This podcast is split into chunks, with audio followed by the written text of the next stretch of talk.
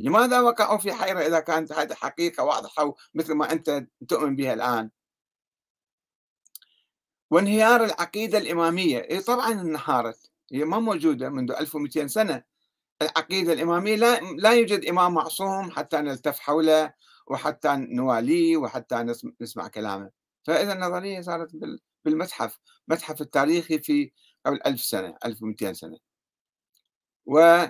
وانهيارها يؤدي حتما إلى انهيار منظومة المرجعية الدينية. نعم أنا أقول ذلك أن المرجعية الدينية تقوم على أوهام وأساطير.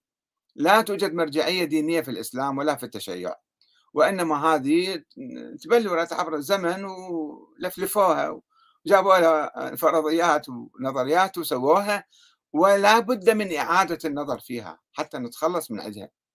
إحنا نريد نقيم نظام ديمقراطي عادل. يمثل كل الشعب العراقي شيعة وسنة وفي كل مكان حتى في إيران هناك نظام ديمقراطي جمهوري مثلا. فما نحتاج بعد للمرجعية المرجعية في شيء قديم وعتيق وبائد ويجب التخلص من عنده وهي الآن عقبة أمام النظام الديمقراطي.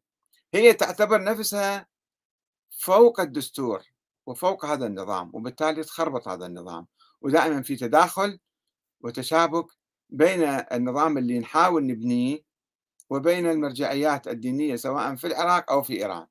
السيد مقتدى الصدر كان يؤمن بمرجعية السيد كاظم الحائري وهو جالس في إيران. ليش؟